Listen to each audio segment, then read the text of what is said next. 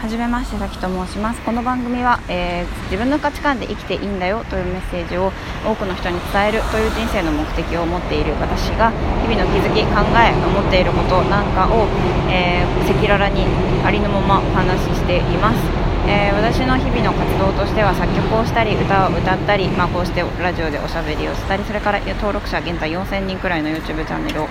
運営しています。その YouTube ではですね私が伝えたいメッセージに共通するメッセージを発信している素晴らしいアーティスト藤井風さんの